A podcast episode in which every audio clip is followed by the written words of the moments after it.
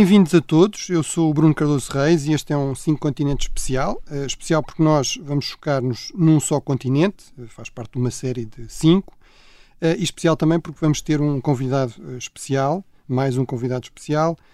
o nosso convidado especial desta semana é o Pedro Mexia, jurista de formação, diria escritor de vocação, eh, poeta, diarista, ensaísta, tradutor, eh, dramaturgo, colunista. Também teve algumas funções oficiais de, podemos dizer, talvez de gestão cultural na, na Cinemateca, também de consultor da Presidência da República. Descobri que, entretanto, tinha sido eh, nomeado académico correspondente à Academia das Ciências e é realmente um intelectual público muito conhecido e presumo que também se possa dizer que é um europeu assumido. Esta semana vamos realmente focar-nos na Europa, a Europa é um continente ou subcontinente, já tivemos esta conversa em relação à, à América do Sul, à América do Norte, uh, um subcontinente do grande supercontinente euroasiático, um continente por direito próprio.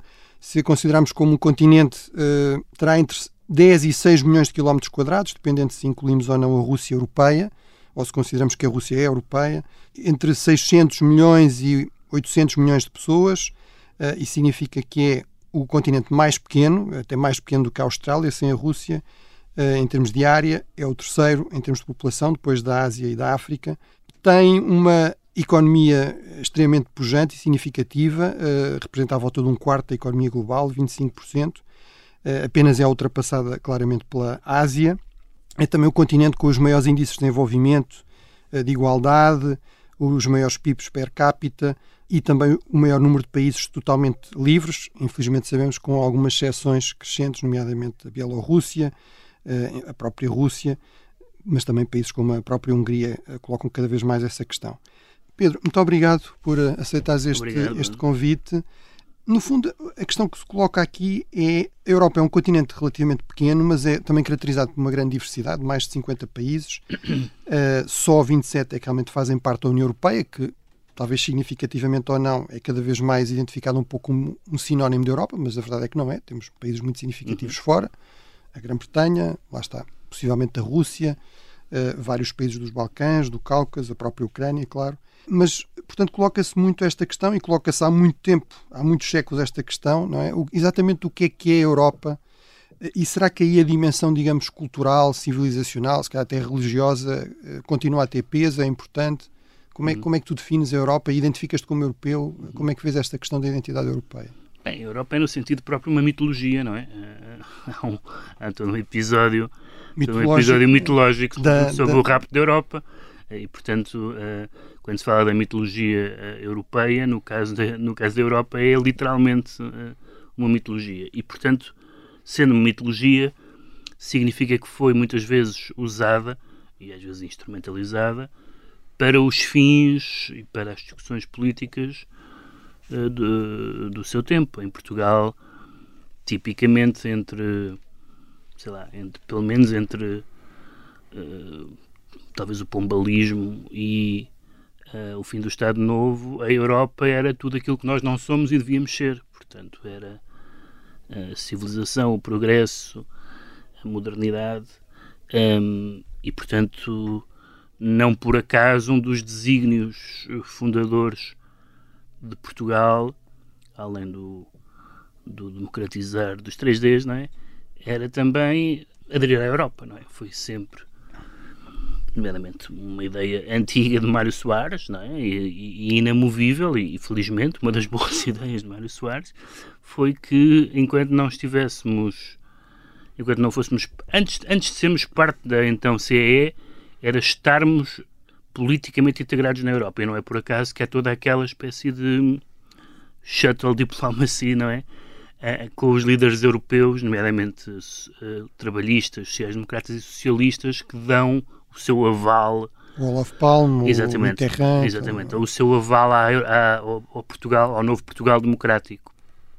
E, portanto, a, a discussão sobre, sobre a Europa é sempre essa, porque do ponto de vista bom, geográfico, não é preciso dizer, mas mesmo do ponto de vista cultural, nós somos um país europeu, a nossa, a nossa raiz é comum aos outros, aos outros países europeus, uh, não, não há nenhuma diferença em relação a isso. E na verdade fizemos parte de outros consensos europeus, ou se quisermos ocidentais, como a NATO, não é? Uma das uhum. coisas né, que eu lembro-me de ler isso pela primeira vez há muitos anos, quando descobri que nós fazíamos parte da NATO ainda, ainda no Estado Novo. Muito, muito, ainda no Estado Sim, Novo. Bom, é? Fomos membros fundadores, Exatamente. embora uh, de forma um pouco contrariada claro, no que diz respeito ao Salazar. Naturalmente, mas, mas... O que até se percebe, aliás, os, digamos, as objeções que ele, que, ele, que, ele, que ele tinha era precisamente que isto pudesse levar a uma excessiva identificação com o modelo democrático Exato. que prevalecia na, na Europa pós-1945. Mas ao mesmo tempo servia de argumento que então nós estamos até no órgão, eh, numa, numa organização que onde estão as democracias. Portanto, era um, era um jogo, era um jogo hábil nessas duas. E portanto, nós não não temos, como, como as pessoas costumam dizer, exaltadas nos debates, não, não recebemos lições da Europa de ninguém. De facto, não, não recebemos. Agora, a nossa a nossa história, em alguns aspectos, foi bastante mais uh, foi bastante contrastante com uh, o que aconteceu noutros países da Europa em termos de, da modernidade e do progresso, isso é indiscutível, e o facto de termos tido no século XX uma ditadura tão longa certamente ajudou a que uh, muito do que era moderno lá fora tenha chegado cá com muitas décadas atrás, embora fosse chegando de uma forma ou de outra, as pessoas livres chegavam, Sim. as ideias chegavam naturalmente. Mas, mas, portanto, aqui há esse ângulo interessante, no fundo, de nós e a Europa, não é? Da dimensão, até que ponto é que Portugal se identifica plenamente com, com a Europa, que é realmente uma relação bastante esquizofrénica, porque no hum. fundo, eh, mesmo em termos das discussões atuais, mas isso, como dizes, tem, tem pelo menos vem desde o pombalismo, esta ideia do, do nosso atraso. Bem, se nós olharmos em termos globais, ou do nosso nível de riqueza e prosperidade, se olharmos em termos globais, eu sei que isto pode eh, parecer chocante aos, aos ouvintes, mas Portugal é um país desenvolvido e rico. Sim. Quer dizer, eh, o, o problema é que realmente faz parte de um clube de países desenvolvidos, do, do, clube de países mais desenvolvidos e ricos, que são os países europeus, mais prósperos, e, e, de facto comparando com esses países, com muitos desses países europeus, sobretudo os países mais da Europa do Norte, realmente Portugal, apesar de tudo, é mais pobre e, e isso também tem, tende a ser visto como significante que é mais atrasado, não é? Mas uh, o caminho que fizemos é em grande parte um caminho europeu, não é? De, de, em termos de desenvolvimento, portanto isso as pessoas por mais que não havendo um grande amor propriamente à União Europeia eh, não é uma coisa que as pessoas sintam, digamos assim, uh, emocionalmente ou patrioticamente, uh, mas qualquer pessoa com a mínima seriedade reconhecerá que foi muito importante uh, para darmos o salto que se deu, sobretudo nos anos 80, a integração europeia. depois, com, outro, com outras contas a pagar, provavelmente falaremos de algumas delas. Agora volta-se a discutir intensamente a PAC, não é? Uh, mas, uh, a política agrícola a política comum, agrícola comum mas, mas do ponto de vista de,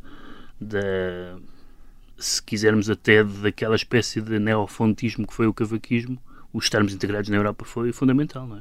Já vamos voltar a esta questão da, da, relação de Portugal com a Europa e com a União Europeia também, mas em relação ainda à questão da, da, da identidade europeia, não é? Uh, há este, este, debate também atualmente sobre uh, no fundo, o lado negro dessa, dessa identidade, não é? Uhum. Portanto, esta, toda esta discussão até muitas vezes muito contaminada pelo politicamente correto, pelo wokeness e tal. Que dá a ideia que, enfim, basicamente todos os males do mundo têm uma origem na, na Europa, mas também há muito esta, no fundo, este, esta discussão sobre, lá está, até que ponto é que a Europa é sobretudo a herança iluminista, até que ponto, uhum. e, e vamos dizer assim, progressista, de progresso, de desenvolvimento, de inovação, até que ponto é que há aí lugar para a tradição, a questão da identidade judaico-cristã, por exemplo, quando foi do Tratado de Lisboa, uhum, isso foi muito discutido, não é? Claro. Vamos colocar uma referência expressa uh, à identidade cristã da Europa ou não. Uh, uhum. uh, como é que tu vês essa discussão? São as duas coisas? como é que. Eu vejo essa discussão como um bocadinho bizarra, porque o que, o que aconteceu, aconteceu, ou seja, não é possível apagar a fórmula conhecida Roma, Roma e Jerusalém, ou Roma, Atenas e Jerusalém, como não é possível apagar o iluminismo. É, essas são marcas absolutamente identitárias na Europa, o que não quer dizer que nós nos identifiquemos com elas do ponto de vista uh, pessoal, do ponto de vista, ou seja, uma pessoa identificar-se. Esta, aliás, é uma discussão um pouco bizarra, essa, essa sim muito bizarra, que é uh, uma pessoa identifica, identifica, não é identificar-se, é identificar as raízes cristãs da Europa, eh, ter de significar, por exemplo, uma profissão de fé cristã ou uma crença metafísica cristã. Isso não faz sentido nenhum. Não há nenhuma relação entre uma coisa e outra. Uh, é possível, por exemplo, dizer que uh, aliás, para nos determos sobre a, a comunidade europeia, que um dos pilares da construção europeia, sendo o outro, evidentemente, a social-democracia, foi a democracia cristã, e que a democracia cristã, como o nome indica, uh, muitos dos seus conceitos operativos e muitas das suas ideias têm a ver com uma tradição do pensamento social cristão. E só existe pensamento social cristão porque é um lastro cristão na, na, na Europa, ou havia, houve, não interessa, aconteceu. E, portanto, também há pessoas que não gostam disto ou daquilo do iluminismo e seria absurdo uh, rasurar o iluminismo. Sim.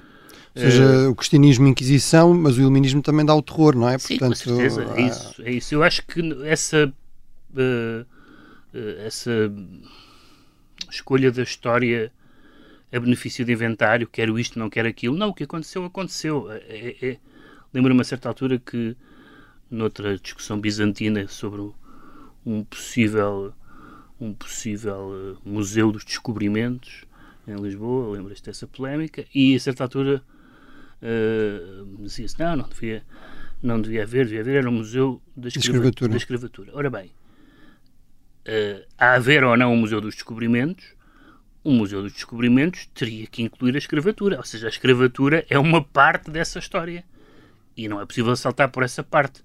Mas dizer que uh, os descobrimentos são uma, uma, parte da escravatura parece-me uma, uma, uma, inversão dos termos. Uh, todas, todas essas, uh, mesmo as, Roma e Atenas, que nós mitificamos... Ou, no fundo, esta ideia de que não podia haver um museu dos descobrimentos, teria de haver só um museu da escravatura, ou seja, é só se pode contar a parte negra, vamos dizer assim, da Justamente, uh, justamente é, da história. era isso que eu queria dizer.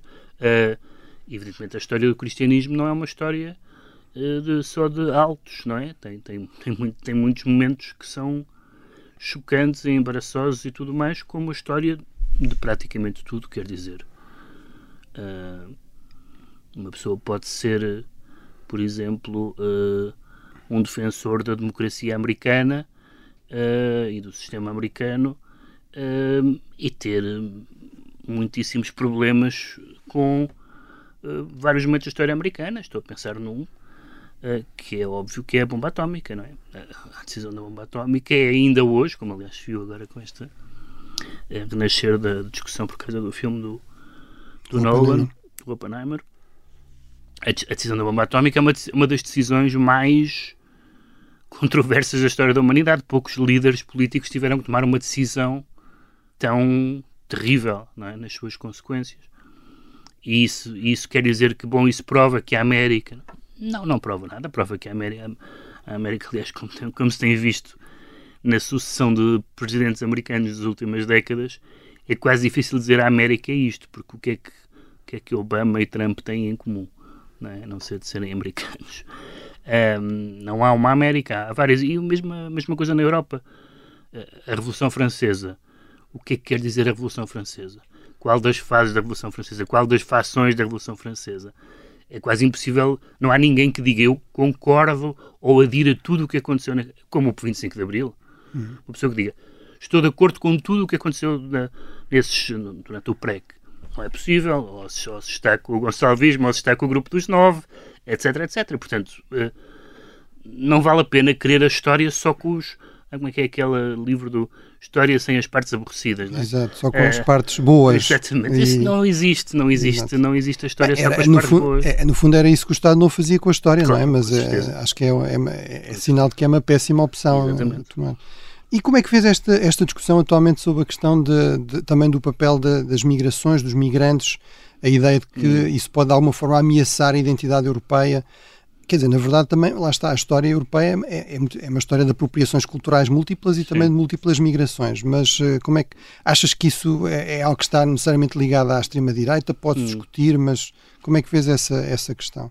Bem, essa questão pode ser vista de várias maneiras. Deixa-me escolher assim duas ou três mais evidentes. Uma delas talvez seja a questão de, da nossa identidade, porque na verdade, tal como estávamos a falar, muitas, uh, ao mesmo tempo que se fala de manter a nossa identidade, nunca a nossa identidade foi tão discutida e tão problematizada. E não digo isto como uma censura necessariamente, acho bom que as pessoas discutam tudo e mais alguma coisa. Mas, portanto, a ideia de que há valores europeus, por exemplo, às vezes utiliza essa expressão, valores europeus, o que é, eh, por um lado, pode ser factual, mas também ligeiramente problemático. Isso é mais ou menos como dizer, como pessoas que dizem que os direitos humanos são valores ocidentais, não é? E que, portanto, só se aplicam territorialmente. Uh, e que outras culturas, uh, diz muitas vezes, ah, eles têm outra cultura.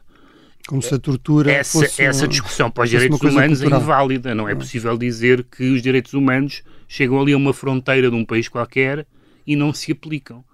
A própria noção de direitos humanos está fundada na ideia do universalismo. E, portanto, se os, se os, direitos humanos são territoriais, então é, um, é, um, é, uma prática, é uma prática local. É mais ou menos como conduzir à esquerda ou à direita. Ou como comer com pauzinhos. Ora, isso não é nada. Isso como... E certamente não serão direitos isso... humanos, serão direitos, sim, está, sim, europeus sim, ou, o que fosse. É, por outro lado, a Europa nunca deixou de ser uma, sobretudo alguns países, como os países da, uh, dos Balcãs, desde logo, mas não só, a Europa uh, dos Habsburgos, etc., nunca deixou de ser uma, uma, uma junção de nacionalidades, religiões, e que, em alguns momentos, aquilo a que o um romancista uh, austríaco, Stefan Zweig, chamava O Mundo de Ontem, não é? Uh, durante esse mundo de ontem, isso funcionou mais ou menos. mais ou menos porque nunca nada realmente funciona. Há sempre tensões, mas funcionou mais ou menos. A ideia de que os estrangeiros que chegam a um país vêm perturbar a nossa paz, identidade e não sei o que mais, parece-me não só bizarra em geral, mas estranhíssima dita, por exemplo, um português, não é? Que, que imigramos, não só imigramos no sentido moderno. No fundo faz parte da nossa identidade ser parte, imigrantes, Faz não é? parte da nossa identidade. E esta ideia até de que nos integramos facilmente, portanto... E até, eh, outro dia, há uns tempos, o Expresso publicava um mapa da Europa que assinalava os países onde não havia portugueses, e eram meia dúzia, meia, meia dúzia. Portanto, nós temos essa, essa por um lado, pulsão e, por outro lado, necessidade histórica. As pessoas que saíram por razões políticas, para ganhar a vida, pobreza, para, claro. por pobreza, etc. Portanto, não me parece que eh, seja um, um bom princípio pensar que aquilo que é compreensível feito por nós é inaceitável feito pelos outros, que é sair da sua terra procurando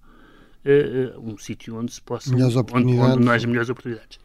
E dito, também dito, esta ideia de, de, de, que o que caracteriza a Europa é muito o pluralismo e uma certa diversidade, não é? Sim. Portanto, até o mote oficial da União Europeia é esse, não é? Unidos na diversidade. Dito isto, dito isto, acho que há, há problemas é óbvio que há problemas, existem problemas de tensões entre comunidades, existem problemas de. Uh, o problema maior, diria eu, é o facto de haver imigrantes que não subscrevem de todo os valores europeus, se é que podemos usar essas por exemplo, a laicidade. É evidente hum. que se um, um, uma pessoa que vem de um país, por exemplo, teocrático, viver num país europeu e quer viver teocraticamente, por assim dizer, não é, não é só ele próprio, é, por exemplo, os seus filhos. E pode dizer que. Querer impor isso no fundo à sua comunidade. As filhas não frequentam biologia ou não vão à piscina, não é? Isso não pode ser. Isso não pode ser, porque tem que haver regras mínimas. Não pode haver regras diferentes para as pessoas. É, é outra vez a ideia do universalismo. Uhum. Uh, tem que se aceitar isso, mas isso Inclusive é um regras legais neste caso. São regras legais, são regras legais é. e são regras mínimas, digamos, constitucionais. De convivência, e, de, respeito pela dignidade respeito. dos outros, Sim. não é? Portanto... Uh, na verdade, a discussão sobre, sobre as, as, migrações é uma discussão sobre o Islão. Ah. Uh, verdadeiramente é essa que. E, em alguns casos, é, é, é indiscutível que houve tantas pessoas radicalizadas ou que se radicalizaram no Ocidente na França, na Bélgica, até na Inglaterra, aliás, com modelos de multiculturalismo bastante diferentes, que esse não é um não assunto. E eu, hum. embora discorde frontalmente das, das, uh, uh, das considerações e das supostas soluções que, as, que a direita radical tem apresentado em vários países para esse problema, também discordo da esquerda que não seja um problema. É um hum. problema. Se, cria, se há problemas por causa disso, é um problema. Ser um problema não quer dizer que seja uma coisa negativa, é uma coisa que ou insolúvel, causa, ou, ou que, insolúvel. Ou que... Quer dizer, neste momento parece ser insolúvel. Hum. E depois há o, o talvez o, o momento uh, mais. Alguém, alguém dizia que nós, nós somos patriotas quando sentimos vergonha pelo nosso país. Se, se sentimos vergonha é porque somos patriotas. E se usarmos esse critério, eu senti-me europeu quando tive vergonha com o que se passou no Mediterrâneo. Uhum. Uh, a questão das, das migrações. Sim, e vermos pessoas a eu... morrer em mar alto, e isso de facto percebe-se que se a Europa não serve para isso, não serve para nada. Estávamos a falar da questão enfim, de identidades, de migrações.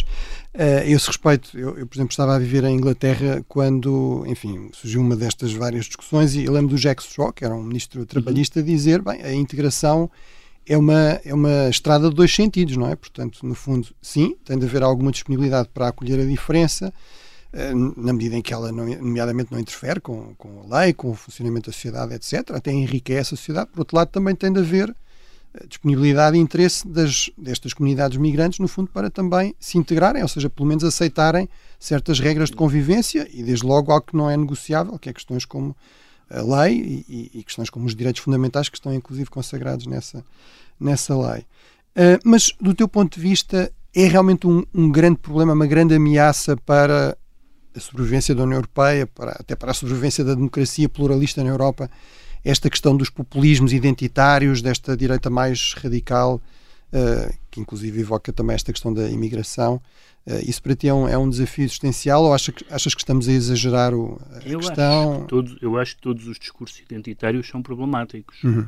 Porque os discursos identitários, no fundo, que também não são só de direita. Que não são só de direita. Radical, uh, claro que os direitas estão, têm uma, uh, digamos assim, uma manifestação, têm tido uma manifestação virulenta em alguns países nos últimos, nos últimos anos, mas o problema da, da, da, das políticas identitárias é que enfraquecem a um nível, digamos assim, sem retorno, o laço social, não é? Portanto, se nós só nos consideramos verdadeiramente vinculados às pessoas que são a iguais tribo, a nós, não é? Não é?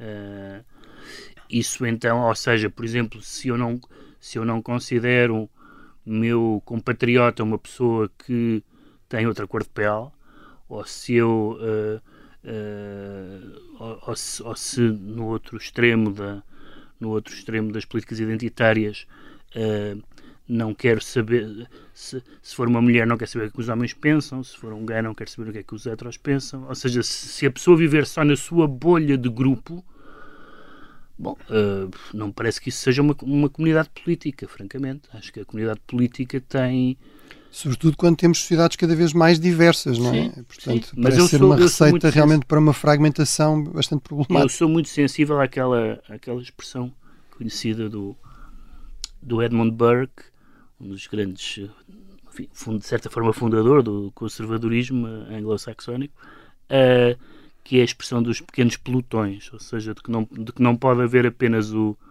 o indivíduo isolado e o Estado uh, todo-poderoso, mas associações, igrejas, tudo isso. E hoje acrescentaríamos sindicatos. A sociedade civil, não é? A sociedade civil. E a sociedade civil é outra coisa. A sociedade civil é uma, é uma é uma escadinha de, de, de, de, grupos e comunidades. De grupos e comunidades, mas com uma, uma função, uh, digamos, uh, em, em, função de um todo, não é? Não, não, elas não existem, uh, não existem para boicotar para excluir o, ativamente o, os o, outros. O, nível superior, ou seja, por exemplo, um partido não serve para excluir o Estado, por definição, não é? e, portanto, eu não sou insensível ao facto das pessoas, até um certo ponto de, de digamos assim, de uh, exclusão do outro, se reconhecerem nos seus hábitos e costumes e, e, e no que conhecem, uh, etc. Mas, mas, mas com a noção de que isso é uma, um modo de vida particular tão aceitável como os outros e que deve conviver sem agressão com outros modos de vida, com a exclusão sempre da lei penal e da Constituição. Uh, há pessoas para quem o motivo de exclusão vem muito antes disso. É, não gosto da forma como esta pessoa vive, mas isso não é um critério político, não pode ser um critério político. Eu tenho que viver numa sociedade onde conviver com pessoas onde que, que têm outras opções. Que têm não? É? outras opções de vida, que têm outros gostos, que têm outras formas de organização. O limite é a lei. Eu acho que sinto que em tantas discussões atuais a expressão limite é a lei chega para, na minha cabeça, para as resolver. Liberdade, um certo bom senso. Liberdade de expressão. Mas o bom senso é fluido. Exato. Mas, por exemplo, a discussão de liberdade de expressão é a lei. Sim. O que a lei permite, pode-se dizer. Uh, tentando aqui sistematizar um bocadinho as coisas, uh, tinhas referido que tinhas aí uma citação do António Sim. Barreto sobre a questão da. Porque, no fundo, é, qual, qual, é o papel aqui das instituições europeias, deste lado mais formal da União Europeia em tudo isto, né? nesta discussão sobre nós e a Europa? Sim, eu encontrei, então, a arrumar nos livros, encontrei por acaso este livro do António Barreto, que se chama Os Silêncios do Regime, que é de 92, salvo erro, e encontrei aqui uma frase que todo o tom do António Barreto, pelo menos desta, desta altura, enfim, muita água correu debaixo da ponte nas matérias europeias, é de uma espécie de eu talvez me identifique com essa uh, expressão paradoxal que é um, um ser um europeísta eurocético. Uhum. Eurocético, em geral, é utilizado para pessoas que são contra a União Europeia, uhum. pessoas contra o projeto europeu, mas eu reivindico a, a raiz mesmo da palavra cético, que é desconfiado, suspeitoso, Crítico. Ideia, no crítico. fundo, isso é muito europeu, não é? O ceticismo Sim, é uma coisa muito europeia. Seja, e a autocrítica é uma coisa também muito Cético é dizer, espero que corra bem, mas não tenho a certeza que, que vai correr, não tenho a certeza que esteja a correr. Ninguém pode dizer que a Europa esteja a viver momentos gloriosos, nem nos seus líderes, nem na, na maneira como resolveu várias crises nos, nos últimos anos. O, o António Barreto aqui falava ainda da questão da, da opacidade, da ideia que as pessoas sentem de que a Europa não lhes diz respeito, como aliás se nota no desinteresse por, esses, por essas discussões, na taxa de abstenção nas europeias, e diz ele a certa altura: os assuntos europeus são sistematicamente tratados com irremediável opacidade. Trata-se, para além da mitologia da política externa, de negociações permanentes. Quer isto dizer que impera uma regra de conduta. Só se informa no fim e só se divulgam os bons resultados. Nem a importância das questões europeias tem movido políticos e funcionários. Queixam-se os eleitos, os parceiros sociais, as empresas, os estudiosos e a imprensa. A propósito de uma questão europeia, esta parte aqui lembrando-nos qualquer coisa, qualquer político nos dirá, com meio sorriso de inteira autossuficiência, que é o interesse nacional que está em jogo. Uma matéria sensível e, eh, e que só depois de terminadas as negociações é que se pode falar disso. Nós tivemos um exemplo famoso sobre a possibilidade de referendar o, o Tratado de Maastricht e, e, a ideia de que era um assunto demasiado complicado para os portugueses pronunciarem, que é uma frase uh, ofensiva a vários títulos. Uh, não democrática uh, e ofensiva a vários títulos. Eu tenho a noção, eu não sou provavelmente um entusiasta de referendos. Pois eu também não, em geral. Não sou, é. não sou entusiasta de referendos. Tendem a criar uma dicotomia muitas vezes muito simplista mas não, Mas não com o argumento que o público é estúpido, claro. ou que o eleitor é estúpido, porque essas, muitas dessas pessoas que disseram esse tipo, usaram esse tipo de argumentos têm sido eleitas pelos mesmos eleitores. E, portanto, estão a minar a sua própria e, legitimidade. Portanto, isso não faz nenhum sentido e, de facto, não há Há, há, uma, há, uma, há uma expressão que eu acho muito curiosa, mas que eu tenho algumas dúvidas que ela chegue, que é aquela expressão do, do Habermas do patriotismo constitucional. Hum. De que em vez de ser o patriotismo do sangue e do, e, e, e do chão. A identificação com a, com a lei, com a Constituição, sim, com uma cidadania definida em termos legais. Isso, sendo evidentemente uh, importante, não é não tem o cunho, apesar de tudo, emocional que é o demasiado frio, tem. Não é? é demasiado frio, é uma coisa, é uma coisa de, de um seminário de mestrado. É? A própria expressão é esquisita. Patriotismo é, é, não sei, é mais ou menos como uma pessoa chorar ao ler o Kant. Não é possível. Dizer, pode chorar porque não percebe. Mas, ou a ler a Constituição Portuguesa. Ou a ler o preâmbulo, sobretudo. Ah, mas, ah, mas, portanto, o patriotismo constitucional é uma ideia interessante, mas é uma ideia que não não mobiliza. Não mobiliza, tanto, tanto que, tanto que a, o que resta do patriotismo hoje é o futebol.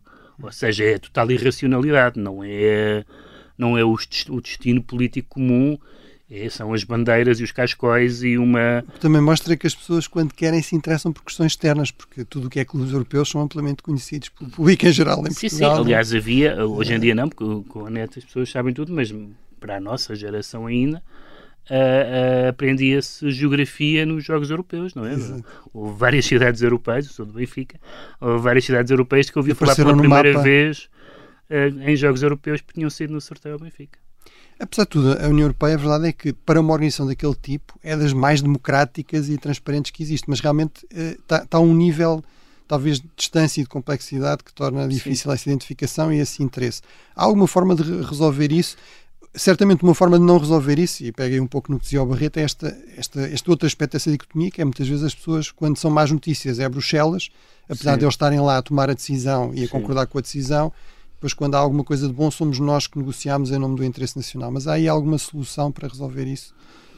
Do ponto de vista da arquitetura institucional é difícil, porque há, tantas, há tantos fatores a ter em conta que uh, tem que, é uma relojoaria que exige complexidade. E a complexidade não é muito atraente, mas eu, preciso, eu percebo que seja necessária. Por outro lado, não consigo compreender que nós estejamos há tantas décadas, na verdade, um, sem ter uma pessoa com quem os europeus se sintam uh, que se, sintam que é um líder europeu, não é? Quer dizer, há pessoas melhores ou piores, uhum. houve presidentes da Comissão e presidentes do Conselho melhores ou piores, mas ninguém, na verdade, quando morreu agora o Jacques Delors, o tom de todos os textos era, foi a última pessoa que, uhum. independentemente de ser ou não verdade, mas há uma sensação generalizada que hum. foi uma pessoa que as pessoas identificaram com o projeto europeu. Eu acho que isso é muito. Acho que isso era muito. Quer dizer, quando temos. Aquela ideia, por exemplo, do Spitzenkandidato, eu, eu, eu acho que foi uma pena ter-se sacrificado essa, essa questão, lá está, em nome destes compromissos entre os 27. Era importante haver. Um, para mobilizar, por exemplo, interesse para as eleições no Parlamento Europeu, que serão agora em junho, e que é realmente Sim. um órgão com algum poder até com um poder crescente, mas que, enfim, perdeu-se talvez essa oportunidade. Eu acho que. Uh, uh, Portanto, ter um candidato que depois seria o, o Presidente da Comissão se aquele sim. grupo político europeu ganhasse, vamos dizer assim. Eu acho que a dificuldade, além de, desse, desses compromissos que é preciso garantir, é que as pessoas começam logo a pensar em, em quem é que estamos a falar. Né? E, e, essa. E a, e a personalização vai boicotar uma reflexão teórica sobre a necessidade disso. Por exemplo, nessa altura falou-se de que poderia uh, ser presidente da Comissão Tony Blair. Evidentemente, logo pessoas saltaram, e a guerra do Iraque, isto e aquilo. Bom, nessa base, uh, nós não vamos encontrar ninguém que, tal como, como, tal como Delors também pode ser criticado, em, uh, e foi criticado, em, em, vários momentos do seu, do seu mandato, mas eu acho que era tão importante que nós, enfim, dizer isto sem, sem querer ser ofensivo, que a Europa não fosse o Sr. Charles Michel, francamente. Não é possível. Não é possível. É, é, e outros que têm, que têm lá passado, que a gente sente que, que é. Que são o resultado desses compromissos. Muitas vezes é, é, o, é o líder mais fraco, aquele que menos ameaça, que acaba por ser escolhido. Mas dá a ideia que Ora, todos isso é um problema, claro. Dá a ideia que todos os líderes bons foram uh, riscados pela parte contrária Exato. e ficaram os anónimos. Oh uh, e ficaram aquelas pessoas que podiam ser até uh, interessantes para liderar os seus governos dos respectivos países, mas que não têm de facto dimensão nacional, nem ninguém quer saber o que eles dizem, nem nada disso. Em relação a, a 2024, temos realmente as eleições para o Parlamento Europeu. Há esta tendência genérica na Europa para um crescimento de partidos mais, mais dos extremos, mais fora do sistema. Para uma crescente fragmentação também. Uh, tu vês isso como um problema? Achas que nos temos de habituar, no fundo, a essa fragmentação e, a, e, e à normalização daquilo que já acontece muito, por exemplo, na Europa do Norte, que é governos de coligação. Há países, por exemplo, os Países Baixos, uhum. Eh, têm governos de coligação desde a Segunda Guerra Mundial, não é? Uh, isso será normal? Teremos de nos habituar a isso? Uh, vês, antecipas problemas, por exemplo, de crescimento nos extremos na, nas eleições para o Parlamento Europeu? Como é que fez essa questão? Sim, não, não só o crescimento, mas como a alteração do, do, do, Parlamento Europeu eh, de uma forma, sobretudo se houver um cenário de convergência entre os dois blocos à direita, uh, os dois blocos de, à direita da direita, digamos, à direita do PPE, não é? Que felizmente tendem a desentender-se bastante entre eles, mas que unidos são, são, seriam a segunda força, não é? Provavelmente ou, a, a, a, terceira ou a segunda, dependendo a terceira ou a segunda. E, portanto, evidentemente que estes, estes Ou seja, poderiam ultrapassar o Partido Socialista Europeu, sim, que tradicionalmente sim. tem sido a segunda força, sim. depois, digamos... De, e ultrapassariam certamente Popular. os liberais. Portanto, uh, e na verdade, tendo em conta que a União Europeia é uma, é uma construção entre os enfim, conservadores democratas cristãos, uh, sociais-democratas socialistas e, e, e liberais. liberais, isso seria, ou seja, começaríamos a não nos entender em termos europeus em muito mais assuntos, sobretudo em aspectos uh, naquele que nos divide fundamentais e naquele que nos divide mais, acho eu, que são as migrações e a política externa. Uh, uh, há uma coisa que eu, que eu, que, eu, gostava de dizer que é eu não sei, não tenho nenhuma não tenho nenhuma ideia concreta do que é que isto pode significar, mas parece-me que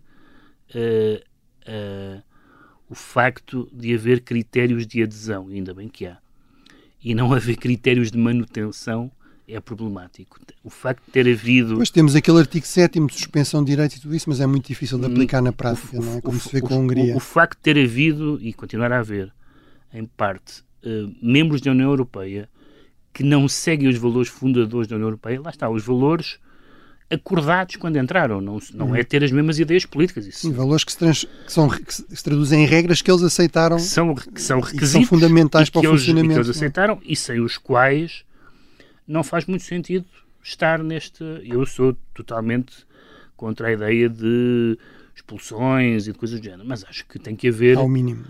Tem que haver um, um, um, mínimo, senão, até, até para as pessoas que estão de fora, para os países que estão de fora, muitos dos países, na verdade, só só três ou quatro países é que estão fora da União Europeia e não querem entrar na União Europeia. Os outros estão todos mais ou menos em graus diferentes. Gostariam de vir a Gostariam ser. de vir a ser.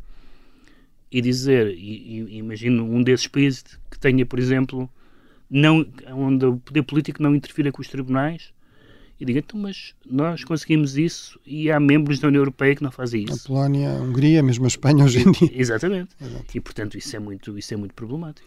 Pedro, estamos a chegar ao limite do tempo. Queria te fazer duas perguntas. Uma tem a ver com as recomendações, uh, e, mas antes disso, ainda na relação de Portugal com a Europa, achas que não, há por vezes um pouco uma espécie de complexo de inferioridade, esta ideia do, do complexo do bom aluno, ou seja, nós poderíamos ser mais proativos na agenda europeia e não somos eh, assim tanto, porque no fundo nos continuamos a posicionar um bocadinho essa, nessa posição. Por exemplo, o ESA nos mais traduz muito bem, não é? De importadores de civilização, não é? Portanto, a civilização vem de, da Europa para nós, não é? Achas que essa, essa postura ainda se mantém um pouco? Ou... Sim, eu acho até que nós temos uma. Um, temos tido, apesar de tudo, não quer dizer um papel decisor, mas uma presença europeia maior do que a nossa dimensão. Nós só tivemos um Presidente da Comissão, João Barroso. como temos agora uma, uma pessoa que se diz que pode vir a ser também, pode vir a ter Conselho, também, pelo menos, o Presidente do Conselho, António, António Costa. Costa. Uh, de resto, nunca seremos o, o leme da Europa, nem faria sentido que fôssemos Portanto, não creio que seja. Não creio que seja. Ah, de facto, houve, pelo menos durante um, momento, esse complexo de bom aluno, uh, mas que tinha a ver com uma certa ideia de, de que sem a Europa não teríamos, apesar de tudo, dado o salto qualitativo que demos e, e, e uh, em termos de economia, e, democracia. E estamos portanto, gratos por isso. Portugal também tem a vantagem de ser um país que não tem uh, nenhuma questão em aberto com nenhum outro país europeu nem não europeu, na verdade. A razão pela qual temos um secretário-geral das Nações Unidas, não é?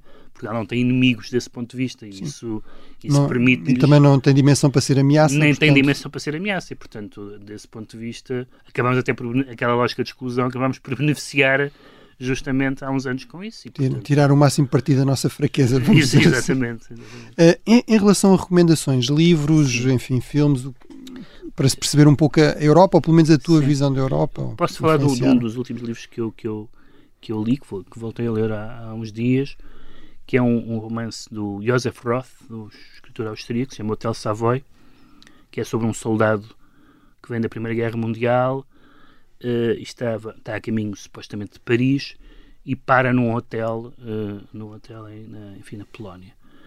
Mas aquilo não é bem um hotel, é uma espécie de de, de comunidade de refugiados, ex-militares, ex eh, um, eh, vigaristas, e então aquilo é uma espécie de retrato da Europa num momento particularmente, o romance foi publicado em 24, portanto uhum. há 100 anos justamente, 1924, e uma das coisas interessantes é que o Joseph Roth, que era judeu, uh, diz no fundo que a sorte dos europeus, sobretudo naquela fase histórica, mas não só, era muito parecida com a sorte dos judeus, que era uh, andar sempre de um lado para o outro, ser vítima das uh, divisões históricas, das guerras, das fomes, etc. E nós, se pensarmos na história país por país, se pensarmos A história da Europa no século XX. Se pensarmos certamente nos polacos, mas se pensarmos até no, no, século passado nos irlandeses, etc. É uma história de, de, de, de povos sofredores, digamos assim, e em trânsito, muitas vezes. E, portanto, é uma, é uma, é uma visão de uma Europa que não, eu não sou muito adepto de dizer isto, agora é tudo outra vez os anos 20 e os anos 30, acho que não, acho que há diferenças assinaláveis, mas é uma reflexão sobre... Aliás, não vai ser assim tão fácil, não é? O fascismo não vai aparecer exatamente da mesma forma, pois não, certamente. Não, claro que não. E o, e o, e, mas é uma, é uma ideia da Europa vivida, ele foi também um, um grande repórter, uh, vivida por alguém que percebeu, acho eu, uh, digamos, o, o, lado não apenas glorioso, mas o lado sofredor de ser europeu. Uhum. E, portanto, é um, é um romance muito, além de ser um grande romance do ponto de vista literário, é muito útil para termos uma ideia da Europa de alguém que a viveu na pele. Uhum. José Ross. Eh, eu, vou recomendar um, um livro de um, de um, amigo meu, portanto vou aqui confessar esse favoritismo, do Mark Mazauer, é um grande historiador eh, britânico, vive agora nos Estados Unidos, e, e, tem esta curiosidade, o livro que eu vou recomendar, que é O Continente das Trevas, é uma história da Europa no século XX. Do meu ponto de vista, é talvez a melhor história da Europa no século XX.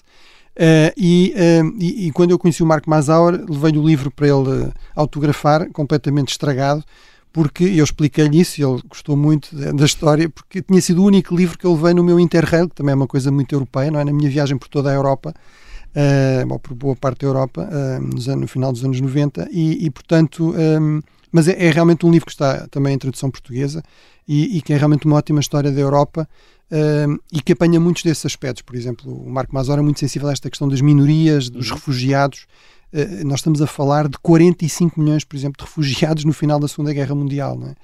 Uh, e, portanto, é realmente uma, uma, uma, história da Europa com as partes boas e as partes más também, com todas as partes relevantes e que tem também este aspecto interessante que é muito atento às periferias. O Marco Mazor começou por ser até um historiador muito focado na Grécia e é muito sensível, por exemplo, à Europa do Sul, tem muitas referências a, a Portugal ou a Espanha, que nem sempre é o caso nestas histórias ditas da Europa, que às vezes se centram só na França, na Grã-Bretanha, na Alemanha. Portanto, recomendo muito esse Continente das Trevas do Marco Mazauer. Pedro, mais uma vez, muito obrigado, muito obrigado por teres aceito o convite. Obrigado.